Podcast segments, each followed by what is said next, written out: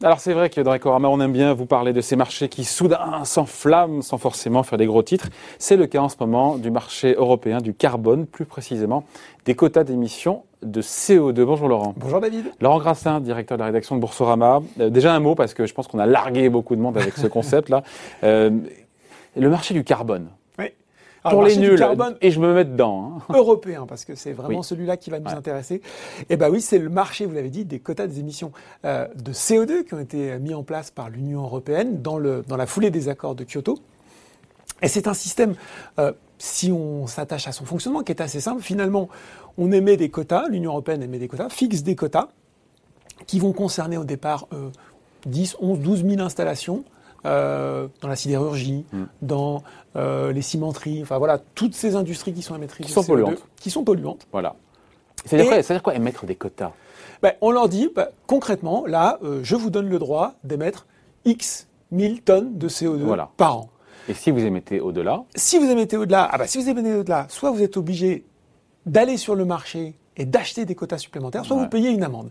À l'inverse, si vous êtes une entreprise vertueuse Mm. et que vous réduisez euh, vos émissions euh, de CO2 vous pouvez vendre. en dessous de vos quotas, vous pouvez, vous avez un quota supplémentaire que vous pouvez conserver parce que vous vous dites peut-être l'année prochaine j'émettrai plus Ou les vendre. ou les vendre ce que fait- sur le marché. C'est ce que fait Tesla, notamment aux États-Unis. Voilà, donc on a cette bourse, de car- du, bourse du carbone qui porte un nom, David, le système d'échange de quotas d'émissions, ça c'est en français, SEQE, au début c'était le système communautaire euh, d'échange de quotas d'émissions, en français, en anglais, pardon, c'est l'UTS, Emission Trading System, c'est le plus gros marché euh, au monde du carbone, hein, puisque Selon euh, Refinitiv, ça portait sur euh, 8 milliards de tonnes échangées en 2020. C'est les 4 cinquièmes du marché total. Euh, il y a d'autres marchés dans le monde, notamment en Californie, en Chine. Mais voilà, en tout cas, ce marché européen du carbone, c'est vraiment quelque chose de Et significatif. c'est celui-là qui décolle aujourd'hui. Et, c'est celui-là qui décolle, effectivement, euh, avec une tonne qui a dépassé euh, les 40 dollars en hausse de 30%. Là, c'était, c'est tout récent, c'est, c'est, c'est, euh, c'est en ce moment. Et puis une progression qui avait été déjà de 37% en 2020, donc un vrai mouvement de hausse significatif. Ça n'a pas toujours été le cas, Laurent, parce que je suis pas un expert, mais je me souviens que ça valait que dalle à un moment donné. On était euh, à moins de, on était en single digit, non, à un moment donné. Oui, on était à moins de 4, de, moins de 4 ça, dollars hein. le- le- la, la- la tonne de carbone. Et oui, parce que qu'est-ce qui s'est passé en fait, David, quand on a mis en place ce système? Au début, il y a eu une, une phase de réflexion, une phase de mise en place. Et puis au départ, donc il y avait une allocation de quotas qui était gratuite euh, par, par les instances européennes pour certains types d'industries. On en a donné sans doute euh, trop. On n'avait pas non plus véritablement de données pour mesurer euh, l'émission des, entre, des, comment dire, des industries qui étaient concernées. Ce qui fait qu'on s'est retrouvé avec énormément de quotas d'émissions. On a eu, David, la crise de 2008, qui est venue en plus ben, finalement réduire l'activité, et donc un marché avec trop de quotas, euh, pas assez de demandes, et donc un prix de la tonne, on a vu, qui était, euh, qui était en dessous des, un- au-dessous des 5 dollars.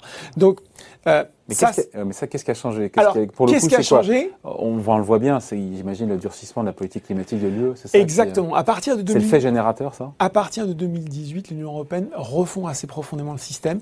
Elle va déjà euh, limiter les quotas, moins de quotas. On va euh, sortir du système d'attribution gratuite, même s'il en reste, pour passer sur un mode d'enchère. Donc ça, ça va déjà être un petit peu plus, euh, un petit peu plus compliqué. Il y a aussi également le fait qu'on instaure une réserve de stabilité du marché. Ça, c'est quelque chose en fait qui permet euh, de retirer du marché en fait quand il y a trop de quotas excédentaires, de façon à, empêcher justement euh, à, maintenir à la hausse le prix du carbone. Autant de mesures qui finalement, à partir de 2018, vont entraîner, puisque là on parle d'un mouvement qui nous semble récent, mais vont entraîner un vrai rebond euh, des prix. Hein, en 2018, il, prend 200% ce, ce marché du carbone. Et en juillet 2019, il atteignait déjà 29 euros, progression de 70% sur un an. Euh, c'est une date intéressante parce que c'était la première fois où euh, finalement en Europe il coûtait moins cher de fabriquer de l'électricité à partir de gaz que de charbon. Et puis il y a effectivement en ce moment ben, le nouveau euh, Green Deal européen. On était avec un objectif de 43%, je crois, des, ré- des réductions d'émissions de CO2 euh, à horizon 2030. On est passé à 55% des objectifs euh, plus ambitieux. Donc ben, voilà, naturellement un marché euh, qui va être orienté à la hausse. Je ne sais pas s'il faut faire le s'il faut faire le lien, le rapport avec. On a évoqué ensemble le marché dérivé, enfin, les marchés dérivés sur l'eau. Est-ce qu'il faut faire le parallèle? Parce qu'on sait que c'est un marché qui a attiré beaucoup de spéculateurs, notamment de hedge funds. Ben là, c'est exactement la même chose. Alors, le marché n'est pas similaire, mais là, on voit bien, en fait, ils ont fait cette réflexion qui apparaît assez nettement quand on en parle, David. Euh, finalement, euh, moins de quotas, euh, mm. des réductions d'émissions plus drastiques, plus ambitieuses.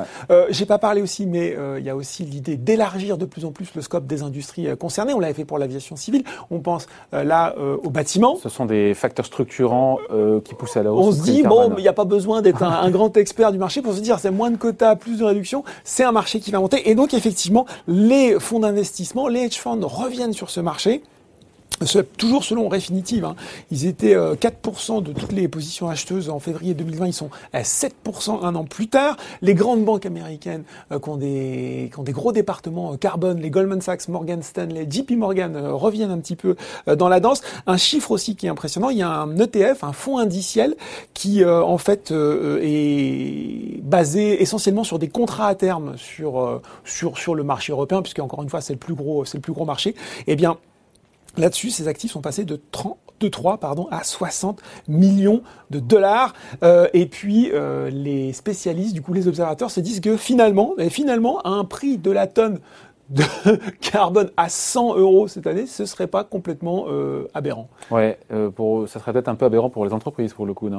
Alors c'est là où finalement tout, le, parle pas, mais euh... tout le problème se pose, c'est que euh, il y a effectivement l'objectif principal, c'est quand même de, de, gérer la décarbonation de l'économie. C'est un objectif de long terme. si vous mettez qui est, louable. De la, qui, est, qui est louable, si vous mettez de la volatilité à court terme, c'est pas vraiment ce qui fait l'affaire des industriels. On est dans une période où on a plutôt envie d'accompagner euh, la croissance et donc pas de d'ajouter entre guillemets un stress sur les entreprises.